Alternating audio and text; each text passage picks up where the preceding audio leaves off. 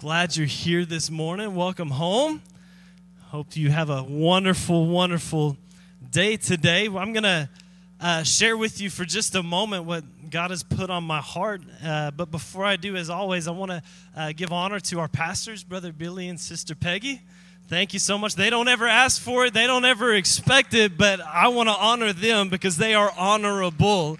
And we want to thank you for all that you do for the kingdom of God. And I want to thank you for all that you do for myself and for my family. Y'all are wonderful examples of Christ. So we want to thank you and honor you this morning. We're going to be in Colossians chapter 2 this morning. Colossians chapter 2. Uh, if you've got your Bibles, you can open there with us. Um, also, you can find us on the YouVersion Bible app if you've got that on your phone. Uh, you can go to the YouVersion app and click on more and then events, and it'll pull up Calvary Tabernacle. You can click on Calvary Tabernacle, and we've got some sermon notes, we've got some announcements in there, we've got some ways that you can connect uh, with us here at the church throughout the week on there as well. So if you haven't done that in a while, check that out again, or if you've never done it before. Uh, then you can uh, do that. It's a great way to, to get connected with everything that's happening here at Calvary Tabernacle.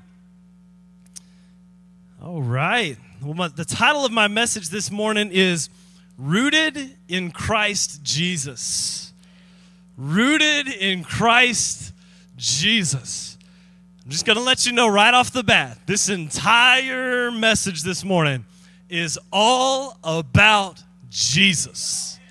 Jesus, the name above all names, the only one worthy of praise Jesus, King Jesus. So we're going to be in Colossians chapter 2. Uh, several weeks ago, I preached through Colossians chapter 1. So this is kind of a, a part two of what's going on here. Um, and just as a quick recap, in case you missed it, uh, the Colossians is a letter from Paul to a church in Colossae. This is a church that Paul didn't start. Uh, it's a church that, as far as we know, he never even visited before, uh, but he had a good friend uh, that did start it and came back and told Paul what was happening there in Colossae. And so Paul thought it was necessary to write them a letter. And so in chapter 1, we read that Paul lays the foundation for the instructions that he's about to give the church in the following uh, chapters 2, 3, and 4. And this foundation that he lays is this Christ is supreme. Christ is supreme. He's telling the church, he's, got, he's about to give them instructions, but before I tell you how you should act, before I tell you what you should do, you need to know this, church in Colossae Christ is supreme. Christ is the living God, God incarnate, God in the flesh. Jesus is not just some prophet, he's not just some spokesperson for God. Jesus is God, and he came and he lived in flesh like you and me. I don't know about y'all, but I, have heard it said this way. Uh, if you're dating someone or interested in dating someone, you know, you've got a crush on someone. Oh, she's so beautiful. Oh, I, I, I want to talk to her. Like, you know, I want to ask her out. Or if you, you're in a relationship and you want to, I guess more specifically, if you're in a relationship and you, you want to marry this person, you want to ask her for her hand in marriage. Is it a good idea to ask your best friend to go ask your date if they will marry you. No, not a good idea. Don't do that. It's not suggested at all. What do you do? You go in person. You don't text them, hey, will you marry me? You don't call them up on the phone, hey, I, I, I've really enjoyed spending time with you. Will you marry me? Like, no, no, no, no, no. You go in person. You ask in person. Why? Because when it comes to matters of love, these things have to be expressed in person. And I love that our God did not just send a representative, We know he, we had the prophets that were giving his words leading up to the big event. But what was the big event? God himself came to us and showed his love. He didn't just say a word from somewhere up in the clouds, but he came in the flesh and demonstrated his love. Someone say it's all about Jesus. It's all about Jesus. And so Paul is writing to this church in Colossae, and he's like, You have to understand this. It's all about Jesus. Everything that we believe as the church centers around this one man. It's all about Jesus. And so Paul, he's about to address several, and, and started in chapter one, but he's about to continue to address a couple of things that were trying to take place within the church in Colossae. He's warning the, the members there in the church. He's saying this listen, you need to understand that there are some really bad ideas that are trying to sneak their way into the back door of the church. You need to be aware of it, you need to know how to confront it, and you need to know how to overcome it. And he's more specifically, he's telling them about these two religious ideas that are trying to just kind of creep in real slowly. And these two ideas were the first one is the idea of Gnosticism. And this, this idea brought that God is too holy to be connected with or concerned with the affairs of humanity. He's too holy and too righteous and so far disconnected that he's not concerned with what you're doing. He can't be bothered by your problems. He's too holy. This is one idea, Gnosticism, that was trying to move its way into the church. And the other idea that Paul confronts is the idea of Jewish legalism, which is this idea that you have to perform a certain way, or you have to perform certain rituals to get God's attention because He is so far away. You've got to do certain duties to get His attention, and then maybe He will share some of heaven's secret wisdom with you.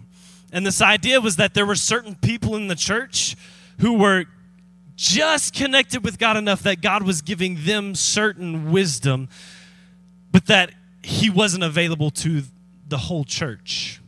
These are the ideas that were trying to sneak their way into the back door in the church in Colossae. And Paul says this you need to understand Christ. You need to have an understanding of who Jesus is and what he did because what he did opened the door for the entire church to have access to a holy and righteous God. Mm. I don't, I don't know. I, I don't mean to get on your toes this morning, but I don't think that that was a good enough reaction to what was just said. Jesus came to open the door so that we wouldn't have to be alone forever without God. Come on, church.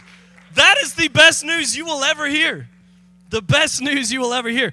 And so Paul is is confronting these religious ideas and he thought it was necessary to write this to the church. And so we're going to read the next part of his uh, letter that he wrote, uh, Colossians chapter 2. If you would read it with me, we'll also put it up on the screen for you. Paul says this I want you to know how much I have agonized for you and for the church at Laodicea, and for many other believers who have never met me personally. I want them to be encouraged and knit together by strong ties of love. I want them to have complete confidence. Someone say complete confidence. Look at the person next to you and say complete confidence. I want them to have complete confidence that they understand God's mysterious plan, which is Christ Himself. In Him lie hidden all the treasures of wisdom and knowledge. I'm telling you this so no one will deceive you with well crafted arguments. For though I am far away from you, my heart is with you. And I rejoice that you are living as you should and that your faith in Christ is strong. Someone say Christ.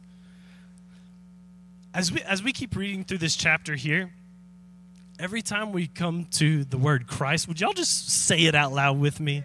Is that good? Is that good? Because I want you to notice something right here. Watch what Paul is doing. Verse 6. And now, just as you accepted Christ Jesus as your Lord, you must continue to follow him. Let your roots grow down into him and let your lives be built on him.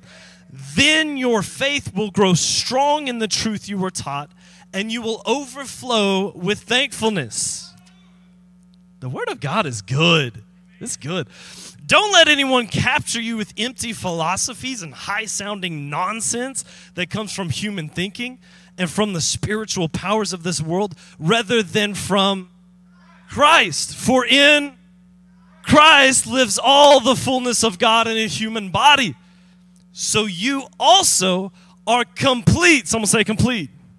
Through your union with who is the head over every ruler and authority. When you came to you were circumcised, but not by a physical procedure.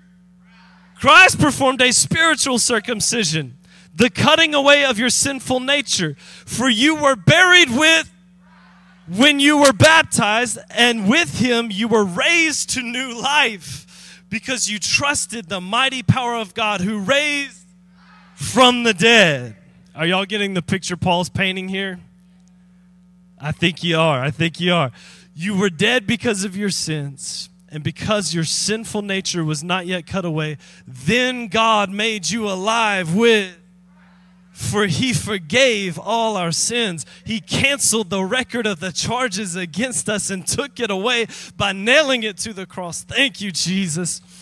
Mm. In this way, he disarmed the spiritual rulers and authorities. He shamed them publicly by his victory over them on the cross. So don't let anyone condemn you for what you eat or drink, or for not celebrating certain holy days, or new moon ceremonies, or Sabbaths. For these rules are only shadows of the reality yet to come, and Christ Himself is that reality. Mm. Don't let anyone condemn you by insisting on pious self denial or the worship of angels, saying they have had visions about these things. Their sinful minds have made them proud, and they are not connected to the head of the body. For he holds the whole body together with its joints and ligaments, and it grows as God nourishes it. You have died with and he has set you free from the spiritual powers of this world. Ooh. So why do you keep on following the rules of the world, such as don't handle, don't taste, don't touch? Such rules are mere human teachings about things that deteriorate as we use them. These rules may seem wise because they require strong devotion, pious self denial, and severe bodily discipline, but they provide no help in conquering a person's evil desires. Jesus, we thank you for your word. God, I pray that as we read it and study it and dig down into it, God, that you would speak to our hearts. Lord, that your words would go beyond just something we hear with our ears and beyond just something we juggle around in our mind, but God, I pray that your words would sink down deep inside of us and cause us to be different, to cause us to be changed, to cause us to, to look and act a different way. In Jesus' name, someone say amen. Amen. amen. Come on.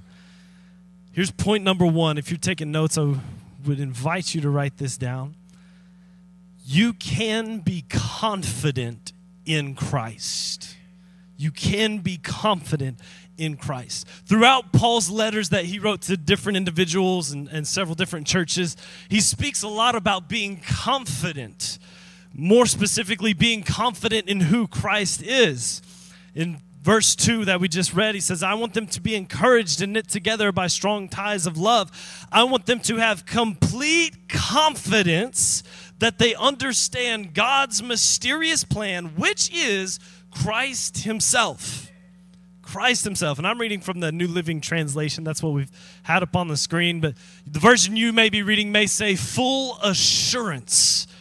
You need to have full assurance in who Christ is.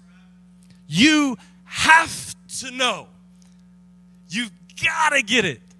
You can't let this one pass. You, you can't just go through this Christian walk and, and just pretend like you're doing the right things and saying the right words. No, no, no. You have to have a complete understanding, a complete knowledge in who Christ Jesus is. You've got to know this. And I love that Paul tells us we can be confident in Christ. You can be confident in Christ. Paul, he d- directly confronts these religious ideas that there is some high spiritual wisdom that God is withholding from us because we are not holy enough to, to be given this spiritual wisdom or understanding. And Paul says this listen, if you're looking for some of heaven's secrets, I can tell you all about them. It's, and there's a man, in fact, that came to reveal all of heaven's secrets to you. And he was a man named Jesus. He calls him Christ, which means anointed. He was the anointed. He wasn't just a man, he is God in the flesh. Mm, come on. He says this. This is basically what Paul's saying. If God had a secret, Jesus came and spoiled it. If he had a secret, there was somebody that came and spoiled it. Have you ever uh, got excited about watching a movie. And uh, you know you maybe you didn't get to go the opening weekend that it was released or anything like that. And so but you talked to one of your friends that had and they, they want to tell you about it so bad. And you're like no no no don't spoil it for me. I want to go see it for myself. Right? Here's the thing. If you go to the movies, everything in the movie is going to be spoiled, obviously, right? Because you're seeing the movie. That's what Paul is saying here. If you see Jesus, this mysterious hidden wisdom that you keep talking about is going to be spoiled. You're going to receive it, you're going to see it, you're going to know it because Jesus didn't come to conceal God. He didn't come to, to kind of hide God and say, oh, he's too holy for you. God sent me to tell you that he's, he's too good, he's too righteous, he's too holy. You're not good enough. You got to do better. No, no, no. What did Jesus do? He came to reveal the heart of God. Yeah, you're a sinner. Yeah, you're messed up. Yeah, you're, you're stupid sometimes. But he loves you anyway. And he sent me to show you just how much he loves you. And Paul is saying, This is the guy that you can put your confidence in. This is the guy that you can build your life on, set some roots down into, and, and build your life on this man, Jesus, the Son of God, God in the flesh. And he says this you can have complete confidence that you understand God's mysterious plan because God already came and revealed this mysterious plan. He revealed it in the person of Jesus. In verse 4, Paul says, I'm telling you this. I'm telling you all about Jesus. He's gone through the whole first chapter that we read here. And, and now in chapter 2, verse 4, he says, I'm telling you all of this so that no one will deceive you with well crafted arguments. How many of y'all live on the other side of Atlanta? If you're going down 59, you live on the other side. Just, just raise your hand. Come on, y'all, y'all don't be shy. No one. Okay, we got one person lives on the other side of Atlanta. All of y'all came from right. All right, good job. How many of you know as you drive down this highway, you can count 10, 15, 20 different churches between here and the other side of Atlanta? And as you're driving through, you, you see all the, the different names, all the different buildings, and all the different denominations and, and styles of Christianity. And Paul is, is saying this that there's a difference between just being a church and understanding who Jesus is. Like you can be a church that is deceived you can be a church that you're confident in what you believe, but it's not the truth. And he's saying this I'm telling you all about Jesus so that no one will be able to come in and deceive you. Because if you are confident in who Christ is, then you won't be swayed or you won't be convinced to put your confidence somewhere else. And I think what Paul is doing right here in verse 4 is he's I, I, I believe he's kind of throwing the picture back to the beginning of Genesis where Adam and Eve are in the garden and, and there's Satan and he comes to them and, and he says, Did God really say that you can't eat from any of the trees in the garden? And Eve said, Well, no, that's not at all what he said. He said we couldn't eat or even touch from the tree that's in the middle of the garden. If we do, we will die. What did Satan say? You won't die. What? Why would he tell you that? God, God, why'd you tell him that? You're not gonna die? Are you? That's what he said. No, no, no. He just knows that if you ate from this tree, then you would become like him, knowing both good and evil. That's why he doesn't want you to eat from the tree. So Eve is looking at this tree, and Adam's right next to her, and they see the fruit, and it looks good. And Adam and Eve thought, man, I could really use some extra knowledge, some, some secret hidden wisdom. You see what Paul's doing here? It says in Genesis that Eve was, someone help me out. Eve was convinced. She was convinced that the fruit that was right in front of her was good for her. So she took it she ate it and she gave some to her husband Adam, who was right there with her. I think that says something else about men altogether because if you remember from this story, God didn't tell Eve not to eat from the tree, He told Adam. So Adam had to have told Eve what God said. Eve was deceived, Adam was just rebellious. Eve was convinced that the tree was good for her. Adam was just like, I think I'd love to be as smart as God too. Let's do this. But Eve was convinced. This is what Paul is saying in verse 4. He says, I'm telling you this so no one will deceive you with well crafted arguments. Do y'all know what deception is? If someone is deceived, they don't know that they've been deceived. That's the whole idea of this word. If you've been deceived, you don't know it. What is deception then? It's misplaced confidence. Misplaced confidence. Someone else came in and told you a story that, that just tickled your ears, and so you put your confidence in that person or that word or that idea instead of in the truth. And so, this is what Paul is saying you've got to know Jesus Christ because if you don't, you're going to misplace that confidence. You're going to fall for anything else. And this is what he's telling them I've come here to tell you about Jesus so that you don't do that, so that you're not deceived, so that you're not tricked, so that you're not swayed by any other high sounding nonsense. It sounds good, but it's not actually the truth. Colossians 1, verse 25, Paul tells the church, I think this is interesting. God has given me the responsibility of serving his church by proclaiming his entire message to you. What was that message that he just got done telling them about? Jesus. That's it.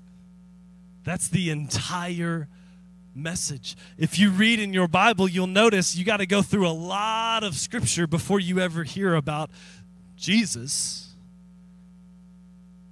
And if you don't realize it, then you probably don't know that all the scripture that you just read is telling you about Jesus. All of the Old Testament is about one man, Jesus. The New Testament tells us when he comes on the scene, but the whole Old Testament is leading up to this one person, Jesus. He's telling you this. I, you got to know who Jesus is because he's the entire message. And the reason why we have so many denominations and so many ideas in, in Christian culture is because we've got so many ideas of who Jesus is. Hmm. You've got a lot of the Jews that still they, they believe the Old Testament and they're still holding on to it and they're still waiting on that Messiah to come. Why? Because they don't believe that Jesus was the Messiah that came. And so they're still holding on to hope from all of the Old Testament and all the, the prophets and all of the law, still hoping that one day this Messiah is going to come. He did. He already has. He was already here. But their ideas about Jesus was different.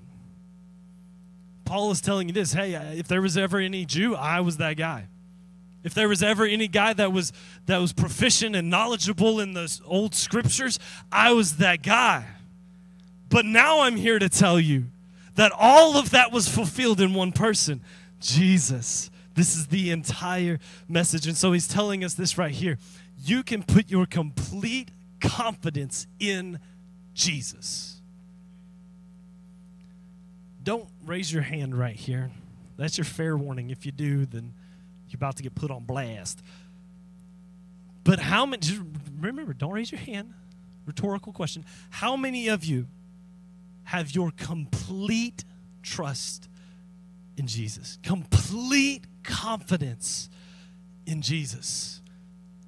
Because I think here in, in America, we've, we've got this idea that, oh, I trust Jesus for my salvation.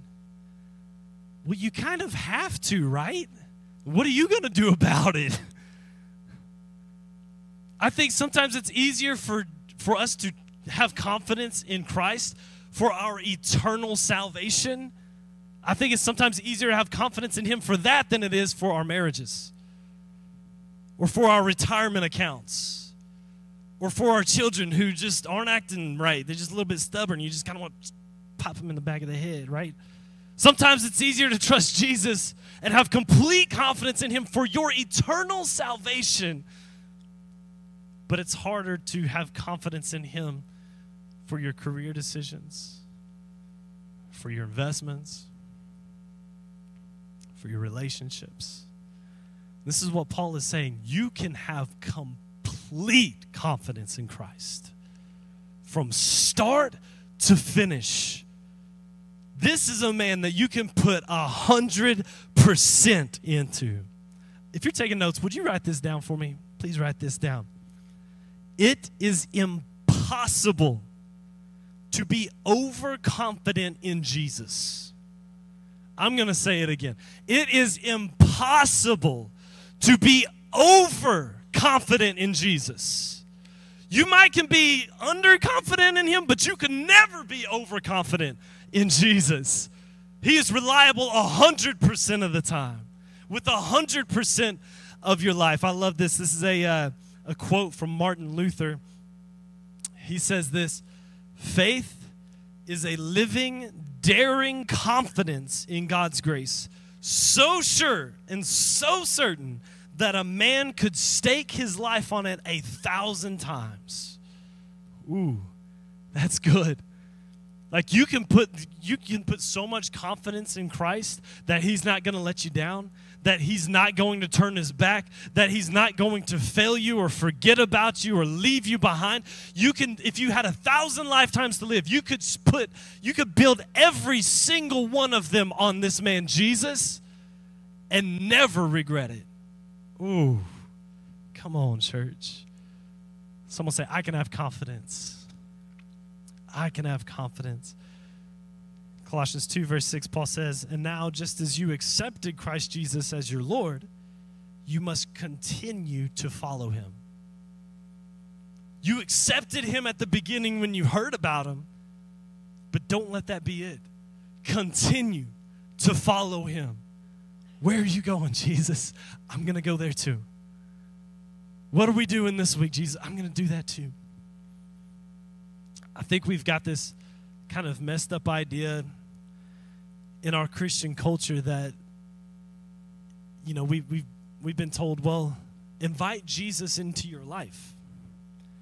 You, you need to invite Jesus into your life. Whenever I read the Word of God, though, it gives us a completely different idea. It gives us the idea that we can build our lives on Jesus. What would that mean for us? This, this is a real practical way you can think about this. In the morning when you get up, one of the first things you probably think about is what do I have to do today? What do I got to accomplish? What do I got to do? What's what's the goal? Like what's what is on the agenda for today? Jesus tells us this. He says, "Seek first what? The kingdom of God and his righteousness."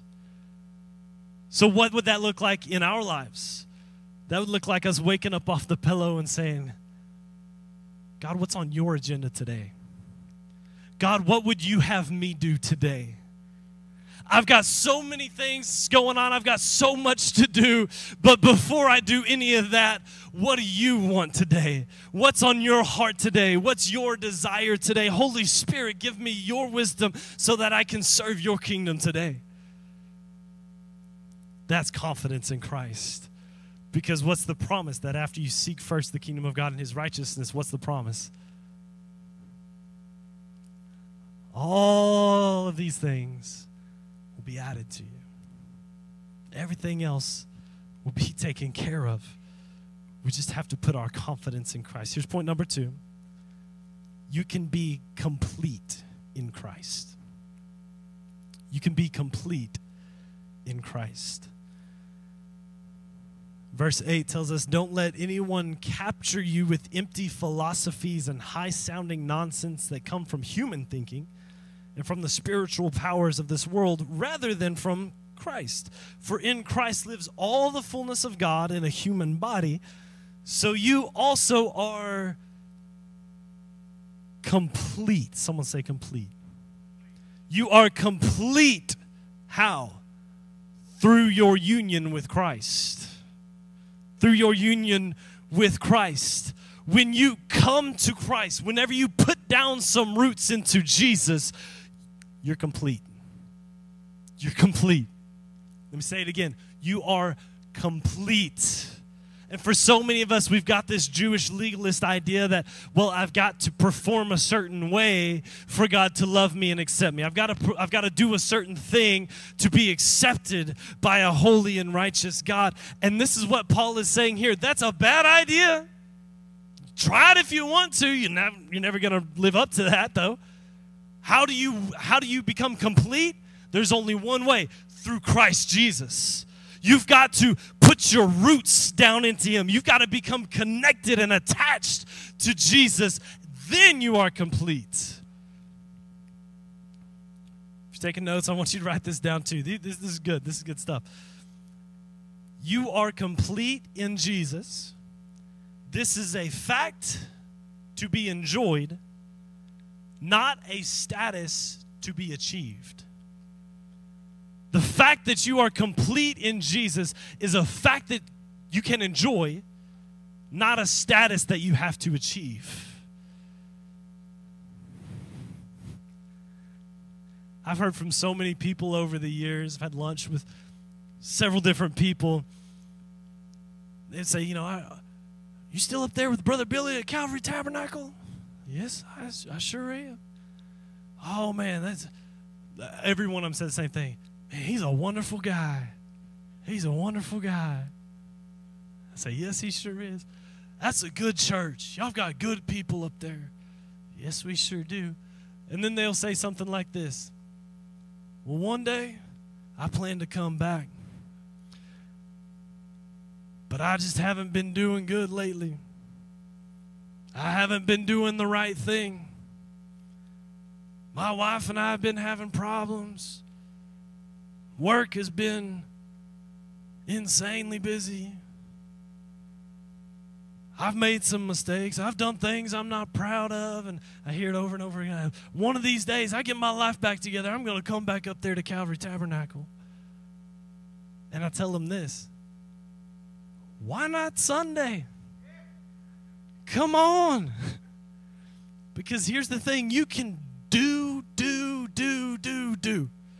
You can try to achieve all you want, but you will never, through your own effort, be complete.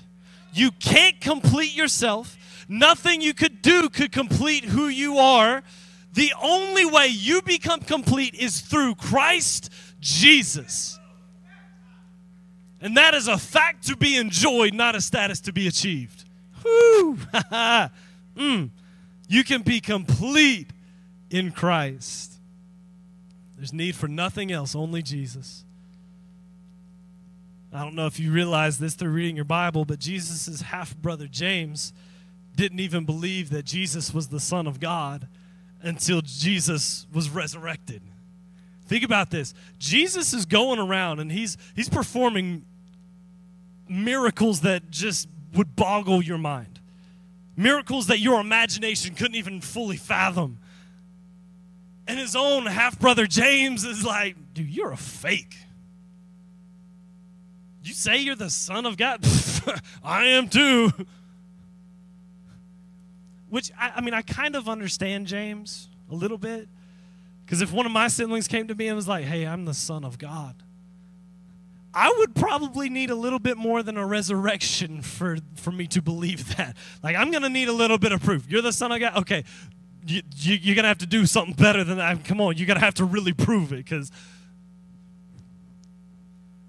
James didn't believe that Jesus was the Son of God until Jesus was resurrected. But after the resurrection, James believed and ended up becoming the head of the church in Jerusalem. And all this is in your Bible.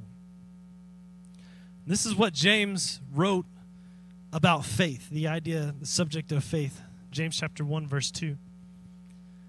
Dear brothers and sisters, when troubles of any kind come your way, consider it an opportunity for great joy.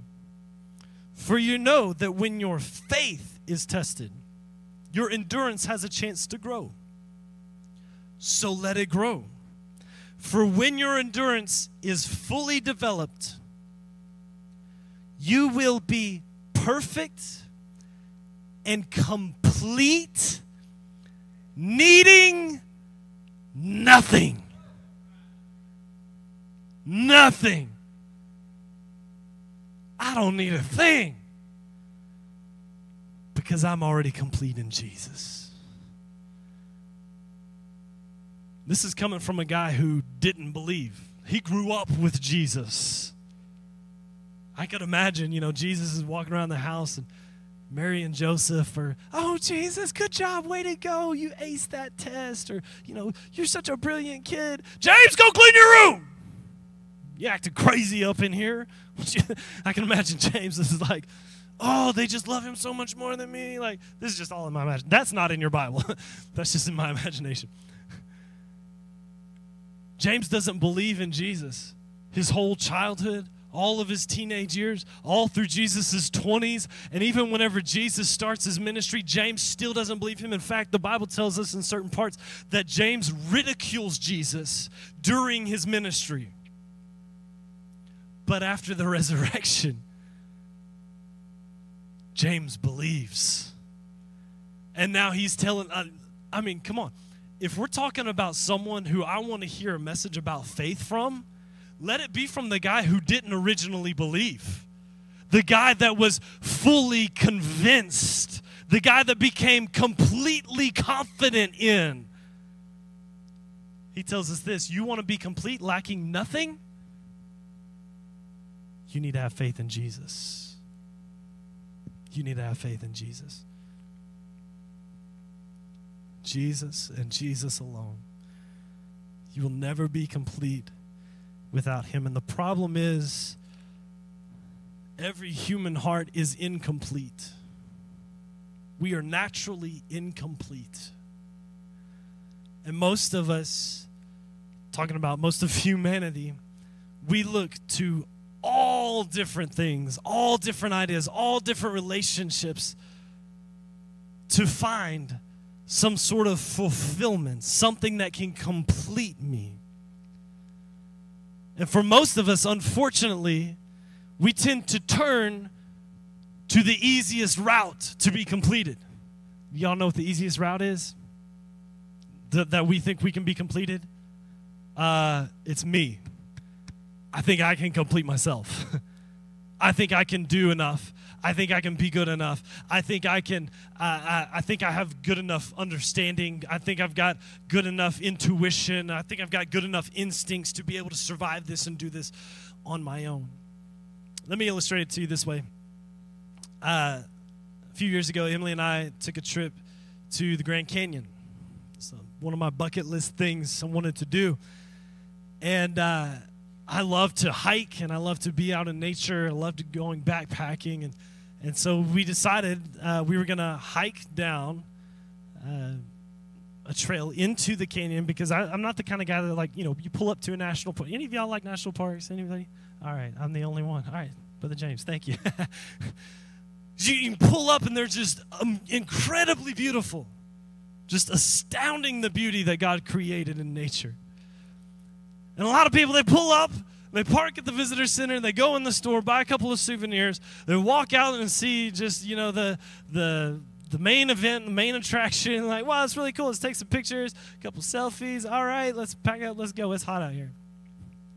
I'm the kind of guy. I'm like, nah. I need to. I need at least four or five days in each park. Like, I don't like to zip through them. Sometimes I do, but, uh, but I, I, need some time to to get in this thing to really see. Because on top of the Grand Canyon, if you're standing at the rim looking down, you will be amazed beyond your comprehension of how beautiful and how big this thing really is. Pictures do not do it justice.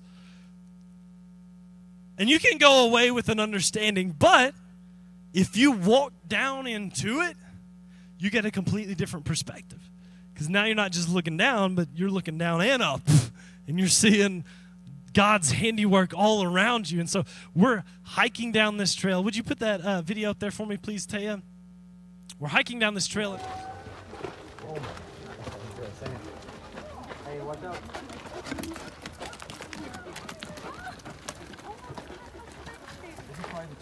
Male and female.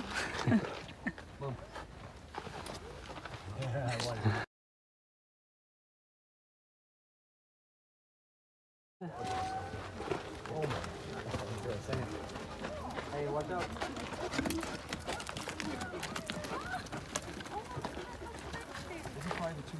Male and female.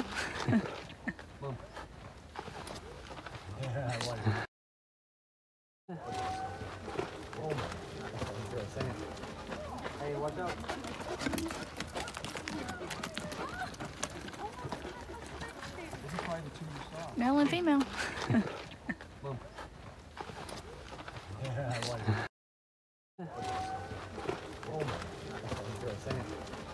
Hey, watch out.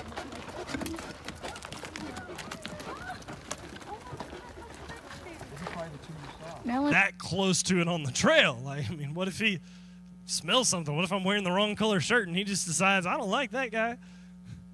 I'm going to be uh, bruised and beat up for a little while. And as you get to any national park, there's always information posted on signs and in the visitor center, and, and rangers are walking around telling every, everybody, like, don't interact with the wildlife. Don't interact with them. Why? Because if you try to feed them, they're going to start associating humans with a food source. Oh, I can, I can go to them and, and I, can, I can get food from them. And what happens? Most humans are like, "What? Anybody got any food? Oh, I got a candy bar in my bag. Let's see if you'll eat that." Well, candy bars turns out aren't aren't good for animals, just like they're not very good for humans either. Uh, but the more you interact with these wild animals, the less fearful they are or hesitant they are around human beings. So they start showing up in parking lots and campsites and and just hanging out along the roadsides and and we see that animals are, are getting killed by being run over by vehicles and, and from something that they ingested that they should not have ingested, or, or, or maybe they become aggressive to humans, and so the rangers have to put the animal down. So it's not a, and it's a, it's a whole big ordeal. It's not a good thing. So they tell you don't mess with the wildlife. So it's pretty rare for you to have an encounter that close to one of these incredible animals. And as they're coming up, though, I'm like, we can't do anything about it. Like, how am I not going to have a close encounter with this thing? Either it's going to have to jump off or I'm going to have to jump off. And I choose neither. I'll just let them go, go on by. But they say that animals, whenever they go from point A to point B, they tend to take the path of least resistance. That's why if you go walking into the woods here in East Texas, you'll see game trails everywhere. These little highways that these animals have have run into the ground because they tend to travel on the path of least resistance. And can I tell you something? That's in our human nature too. I want to go the way that's going to be the easiest for me. And for these incredible desert bighorn sheep, the easiest path for them to get from the river up to the rim apparently was to just to go up all those switchbacks where all the humans are and, and, and just try to skirt past them right on the edge. How many of you can relate to that in your life? You're going through something terrible, you're going through something hard. What's the path of least resistance for me to get out of here? What's the easiest way for me to avoid this situation? And in the process, we end up hurting ourselves. Because sometimes we think that the path of least resistance is our own wisdom and our own strength, and no one knows me better than I do. Right? This is what Paul is saying here. You need to have complete confidence in, and you need to understand that you are only complete one way, and that's through Jesus. And you might think the path of least resistance is your own wisdom, your own knowledge, your own strength. But let me tell you right now if you will learn to surrender those things and find your identity in Christ, you will become complete through Him. Come on, church. Mm. It's all about Christ from start to finish. We are complete only through Christ. In the book of Colossians, Paul mentions Christ 40 times. As we're reading through chapter 2, I asked you every time the word Christ came up on the screen just to shout it out. That's wise because Paul is setting a, an example. He's setting a precedent. He's laying the foundation. There's only one way and it's through Jesus. We've got to get this in our hearts, y'all. We can be confident in this man, Jesus, and we can understand that we are only made complete through this man, Jesus. Here's my last point you can be connected to Christ. You can be confident in Christ. You can be complete in Christ and you can be connected to Christ. What does Paul say? He says, set down some roots, grab on, build your life on. This is a firm foundation. Go ahead and start building. Mm. A few weeks back, I was uh, talking with Emily, and I think I shared this uh, this story with y'all last time I preached. But I was telling her that I wanted to build a treehouse for the boys, and she said that would be a that, that would be awesome. It'll just probably never happen. And so I took that personally. I went to Home Depot. I bought a lot of things. Went back home and started building a tree house. Just almost got it finished. Almost got it finished. And the boys are absolutely loving it. But before I went to Home Depot and bought all the supplies, I went online and I started researching how to build a tree house. I'm not a carpenter. That's why I didn't bring a picture to show y'all, because some of y'all would be like, oh my goodness, his poor children. we need to pray for Jack and Luke. Mm. But I went on like how to build a treehouse. And one of the first steps is you got to pick out your trees, right? Because this is an actual treehouse. It's not just a little thing on stilts. Like I'm like I I want a legit treehouse for my boys, so I'm going to find some trees and I'm going to build a treehouse in the trees. And uh, so one of the first things you got to pick out your trees. And so it had some very good advice, very good wisdom on, on how to pick out trees. Like you don't just go picking out any tree. It said the first thing you got to do is find a tree that is at least 16 inches in diameter. So in other words, you can't just be building on a little puny tree. Why? Because it's too much weight. But the biggest reason is because more mature trees have more mature root systems. And the information that it gave me was most species of trees, by the time they reach 16 inches in diameter, have an established root system healthy enough, as long as the tree is healthy, healthy enough to withstand the weight of a tree house and the wind that blows against the treehouse. Because I don't know if you've noticed before, but trees are actually very good at uh, letting wind pass through them. God, in His infinite wisdom, created them kind of in a cylinder, so the wind just kind of comes and it just goes around it, and the, the trees and branches, as, as big and massive as they are here in East Texas, God created them for the wind to be able to blow through the leaves and the branches. He's a very wise God. but whenever you put a treehouse in it, it's like you just put a sail up on a sailboat. Now, all the wind that's blowing is going to catch onto that treehouse and it's going to push on those trees. And so, as I'm researching this, it's saying you've got to find a tree with some healthy roots. You got to find a tree that looks good. You got to find a tree that's big enough and mature enough. Why? So that whenever the wind blows against the house, the roots are firmly established enough to hold on, to hold it up. It said this it said, after about two to three years, after you put the tree house in the tree, after about two to three years, or within the first two to three years, the tree notices the added weight that's been put on it, and it notices the force from the wind that is now pushing against it because you've built that tree house there. And God has created these trees in His infinite wisdom to know how to say, okay, the wind is pushing this way, so I need to send out roots that way so that I can hold on better. Isn't that amazing? Isn't that amazing that God could create something like that?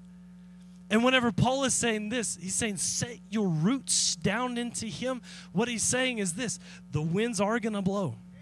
And there are going to be times where weight is thrust on your shoulders, pushing down. You've got to be rooted into something. You've got to grab on to something. You've got to attach yourself to something. And Paul is saying this there is nothing better in all of creation to put your roots down into than Jesus Christ. You've got to set your roots down into Him. How many of y'all notice that once a tree sets its roots, that tree's not going to go anywhere? It's not going to one morning wake up and be like, ah, I like that spot over there better and pull up its roots. Once those roots are there, that tree doesn't move. That tree stays. This is what I believe Paul is saying through this. You don't need a plan B. When it comes to Christ, you can put your roots down into Him and you're secure. You don't have to pick up and move.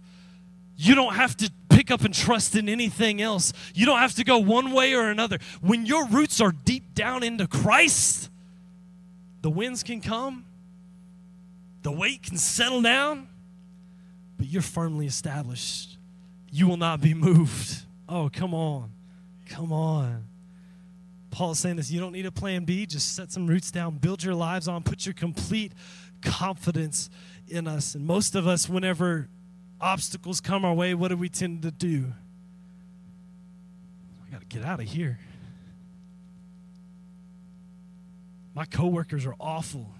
Find me another job.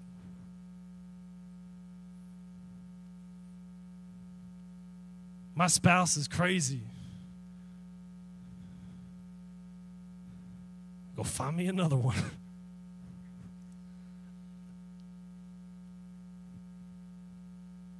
You're laughing, but how many people have made that decision? And I'm not just saying that that, that decision was made just, ah, just go find me. That's not what I'm, I'm not trying to say. But when obstacles come, we tend to try to move out of the way. When things come against us, we, we try to, to shift. I'm going to leave that church. Did you hear what she said? I'm, I'm leaving that church. That's our first instinct is I'm going to move. I'm going to go. And this is what Paul is saying. Life is going to get crazy. The wind is going to blow, the weight's going to settle down on you Your roots down into Christ. Hold on to Jesus. Whenever the winds come and the weight bears down on you, you've got something to hold on to. In 2008, the Summer Olympics held in Beijing, Michael Phelps did what everyone thought was impossible. In that one Olympic year, he won eight gold medals. Eight gold medals.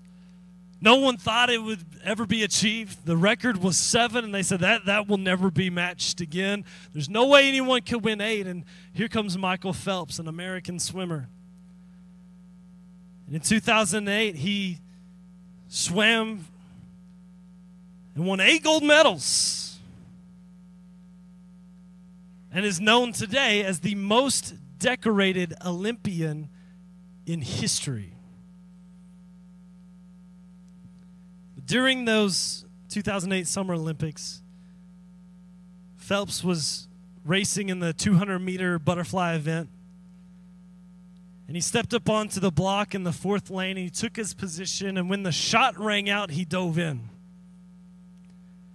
And immediately upon breaking the surface of the water, he noticed something's not quite right. Water started to leak into his goggles. 200 meters is a pool is 50 meters. You've got to go down, take a lap, come back, take a lap, go back, and for the last time, come back to the starting point. By the second lap, Phelps's goggles were completely full of water. I don't know if you've ever been swimming before and put on a cheap pair of goggles, but you know that's not a pleasant experience. So what do you do? You, you get up, you Unfortunately, if you're in the Olympics, you don't have that the privilege of, of taking a time out. Hey, y'all, wait, wait a second. I got water in my goggles. Y'all stop. Y'all stop. And in swimming, you either win or lose by milliseconds.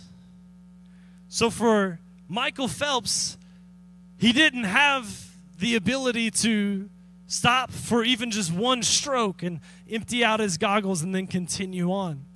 His goggles filled up with water, and by the second lap, his vision was completely blurry. And underneath uh, the water in an Olympic pool, there's uh, markers that mark your lanes where you're supposed to swim so you don't veer into the other person's lane. And at the end of the lane, there's a black T that shows that the wall is approaching. And as Phelps is swimming in this event, his vision becomes blurry, his eyes start to burn, and it gets to the point to where he can't see anything. So what do you do in a situation like that? Good thing for Michael Phelps, he had an incredible coach, a man named Bob Bowman. And his coach would oftentimes meet him at the pool, give him some instructions, have Phelps start to practice. And then Bob Bowman would go and turn the lights out in the whole facility and make Michael Phelps practice in the dark for the entire practice that day, which could last for hours. So Michael Phelps did what he knew to do. Whenever his vision got blurry and his eyes were burning and he just couldn't see anymore, he just closed his eyes and kept swimming. By the third turn, as he's on his way back, about halfway, he can hear the crowd start to get riled up a little bit, and everyone's getting excited, and, and he can hear the screams and the cheers of the crowd that's watching this event take place. And Michael Phelps doesn't know, though, if they're cheering for him, if he's in the lead, or if he's way behind and someone else is in the lead. He has no idea. All he knows is that at that third turn, it takes him 21 strokes to get to the end of the pool to where he can reach his hand out and glide into the touch the end of the pool. 21 strokes and he knew this because he had practiced over and over over and over and over and over again in the light and in the darkness. He knew 21 strokes reach out my hand and glide into the edge of the pool. And so on stroke 18, the crowd is just going wild.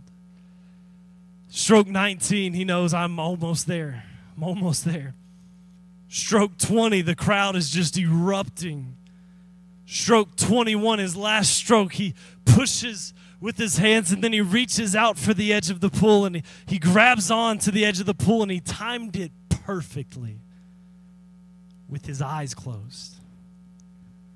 And when he came up above the water, holding on to the edge of the pool, he took his goggles off, blinked his eyes several times, and looked up at the scoreboard and saw that he won the event. He'd be getting a gold medal for the 200 meter butterfly race. But even more incredible, right there on the scoreboard next to his name were green letters WR, world record.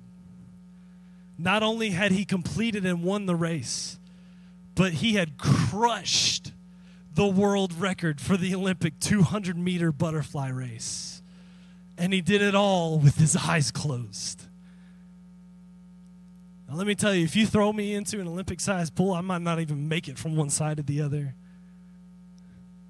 I'm definitely not going to be anywhere within range of competition with these guys. Why? Because that's not what I've practiced. That's not what I've done. That's not what I've spent my life on. That's not what my that's not where my passions have been. That's not where I have said, "Hey, this is what I am. This is what I'm going to do. I'm going to swim. I'm a swimmer. I'm a I'm the best. I'm going to be the best swimmer that there ever was." But for Michael Phelps, that was his reality.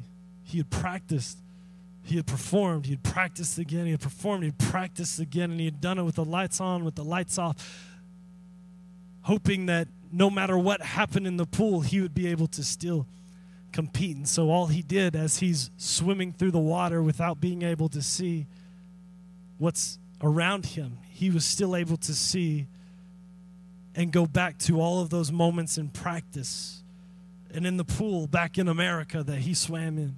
And he knew exactly it takes 21 strokes. I've got to keep this rhythm. I got to keep this pace. I got to kick like this. I got to push like this. He knew exactly what to do. He he knew one thing and that's swimming I think what Paul is telling us is that if you know one thing, let it be Jesus. Because when these things start to try to leak in and cloud your vision and confuse you, and torment your mind and take you back to a dark place and the winds blow against you and the weight's bearing down on you, you need to know one thing, and that's Jesus. Why? Because when these things happen, you need something that you can hold on to. You need something that you can say, I may not know how to get out of this situation, but I know Jesus. And as long as I hold on to Him, I'm going to make it through. I'm going to get to the other side. And I love this about God is that He's so good that whenever we hold on to Him, it's like, man, that's easy. That's a breeze. Another world record, just another day in the life of, of Michael Phelps, you know? because we know Jesus. Because we know Jesus. Don't waver. Don't cave in. Don't make any excuses. Just keep to what you know to be true. Stay in rhythm. Paul says, let your roots grow down into Jesus and let your lives be built on Him you can be confident in Christ. You can be complete in Christ. And you can be connected to Christ. If the worship team would come on up. John 15, verse 4. Jesus says these words Remain in me. Remain in me, and I will remain in you. For a branch cannot produce fruit if it is severed from the vine. And you cannot be fruitful unless you remain in me. Yes, I am the vine, you are the branches. Those who remain in me and I in them will produce much fruit. For apart from me, you can do nothing. I tend to think of, of Paul being an East Texan right here. You can't do nothing. If you don't remain in Jesus, you can't do nothing. But as long as we hold on to that vine, as long as these branches are connected to this tree, as long as these roots are set down deep into Jesus, as long as you remain in Him, here's the promise you will produce fruit. Jeremiah tells us a story about a tree in the desert. He says, Those who put their trust in, in human wisdom and human strength are, are like a shrub that shrivels up and dies in the desert sun and the desert wind. But those who put their trust in God are like a tree who's planted by a river and its roots reach deep down into the water. And this tree is not worried about the wind. This tree is not worried about the sun, but this tree produces fruit in every season. That's what Jeremiah tells us. Every season. I believe it's in the book of John. Jesus, he's walking with his disciples from one place to another, and, and the Bible tells us Jesus is hungry. I'm, I'm, hung, I'm ready to eat. And as he's walking past, there's a, a fig tree. Jesus goes up to it, and it's got leaves on it, but there's no fruit. And he goes to examine the tree, and he's looking through the tree, looking through the leaves, there's no fruit. And so, what does Jesus do? He curses it. Disciples tell us that that tree died, withered up. But they also tell us that it wasn't the particular season for figs to be growing. and I used to read this story and think, Jesus, that's kind of harsh. That's a little much, don't you think? Like, it wasn't even fig season. And you see a fig tree and you're hungry, and because it doesn't have any food, you curse it and it dies. It's not even supposed to be producing. But here's the truth. Are y'all ready for this, church? If y'all would stand with us today. Here's the truth. When Jesus is in the room, it's always fig season. When Jesus is there, when Jesus is around, it's always season for fruit. It's always season. So I love this that, that Jesus, he's just got so much faith. He just he just walks up and he's teaching the disciples all about faith. And he walks up, this tree doesn't have any figs, and he's like, curse you. This thing dies. Why? Because when Jesus is in the room, there's gonna be fruit in the room. And if there's not, something's wrong. something's wrong. As we worship this morning, I want to encourage you to do this. Be confident in Christ. Be complete in Christ. Be connected to Christ. And what does Paul say in verse 7? He says, Let your roots grow down into Him, let your lives be built on Him. Then your faith will grow strong in the truth you are taught, and you will overflow with thankfulness. How do you know if you're confident in Christ? How do you know if you are complete in Christ? How do you know if you are connected to Christ? Can I give you a couple of indicators that Paul shows us here? He says, If you are, then your faith will grow strong in the Lord or in the truth you were taught, and you will overflow with thankfulness. So, how do I know if I'm connected to Christ? Can I ask you this? Are you thankful? Are you generally a thankful person? Whenever obstacles come up and trials come up, do you consider it an opportunity for great joy? Or are we complaining, oh man, not again? It just seems like every time I get my family in church, something goes wrong and yada, yada, yada, yada. It just seems every time things start going well and everybody's getting healthy, all of a sudden, yeah. Or are we saying, God, I'm going to use this as an opportunity for great joy? Why? Because in these moments, my faith is tested. And when my faith is tested, I have an opportunity to grow. And when I grow, there's just to be this natural fruit production of thankfulness. So, how do you know if you're connected? How do you know if you're complete? How do you know if you're confident in Christ? Let me give you the little indicator. Are you thankful? And if you feel like you're in a time and a moment in your life where you're like, ah, just, I've been more complaining than I have been thankful, and I found more excuses than I found joy, can I encourage you? Today is a day where you can put those roots back down into Christ. Today is a day where you can say, Listen, I've, I've tried to pull up my roots and go to somewhere else, but right now I'm going to put my roots back down into Christ. I'm going to build this house back onto Christ because I know when the winds come and I know when the weight bears down on me, I will not be moved. Jesus, we thank you for your word. God, I thank you that you have made yourself available to us so that we can be confident in you. That you have made your ways known to us so that we can be confident in Christ Jesus. Lord, I thank you that that not only can we have complete confidence in God, but I thank you, Lord, that we can be complete in you. That we can be fulfilled in Christ Jesus. And Lord, I thank you for the opportunity that we can be connected to you that you're not distant, that you have not removed yourself from us, that you have not hidden your face or your love from us, God, but that you have come to reveal your heart to us. And I pray, Lord, that as we look into your word, as we set down some roots, as we start to build our lives more and more on you, God, I pray that every op- every obstacle that comes up would just become an opportunity for joy. That every trial that comes up would just be another reminder to bear fruit in season and out of season, another reminder to, to build our lives and to trust in you.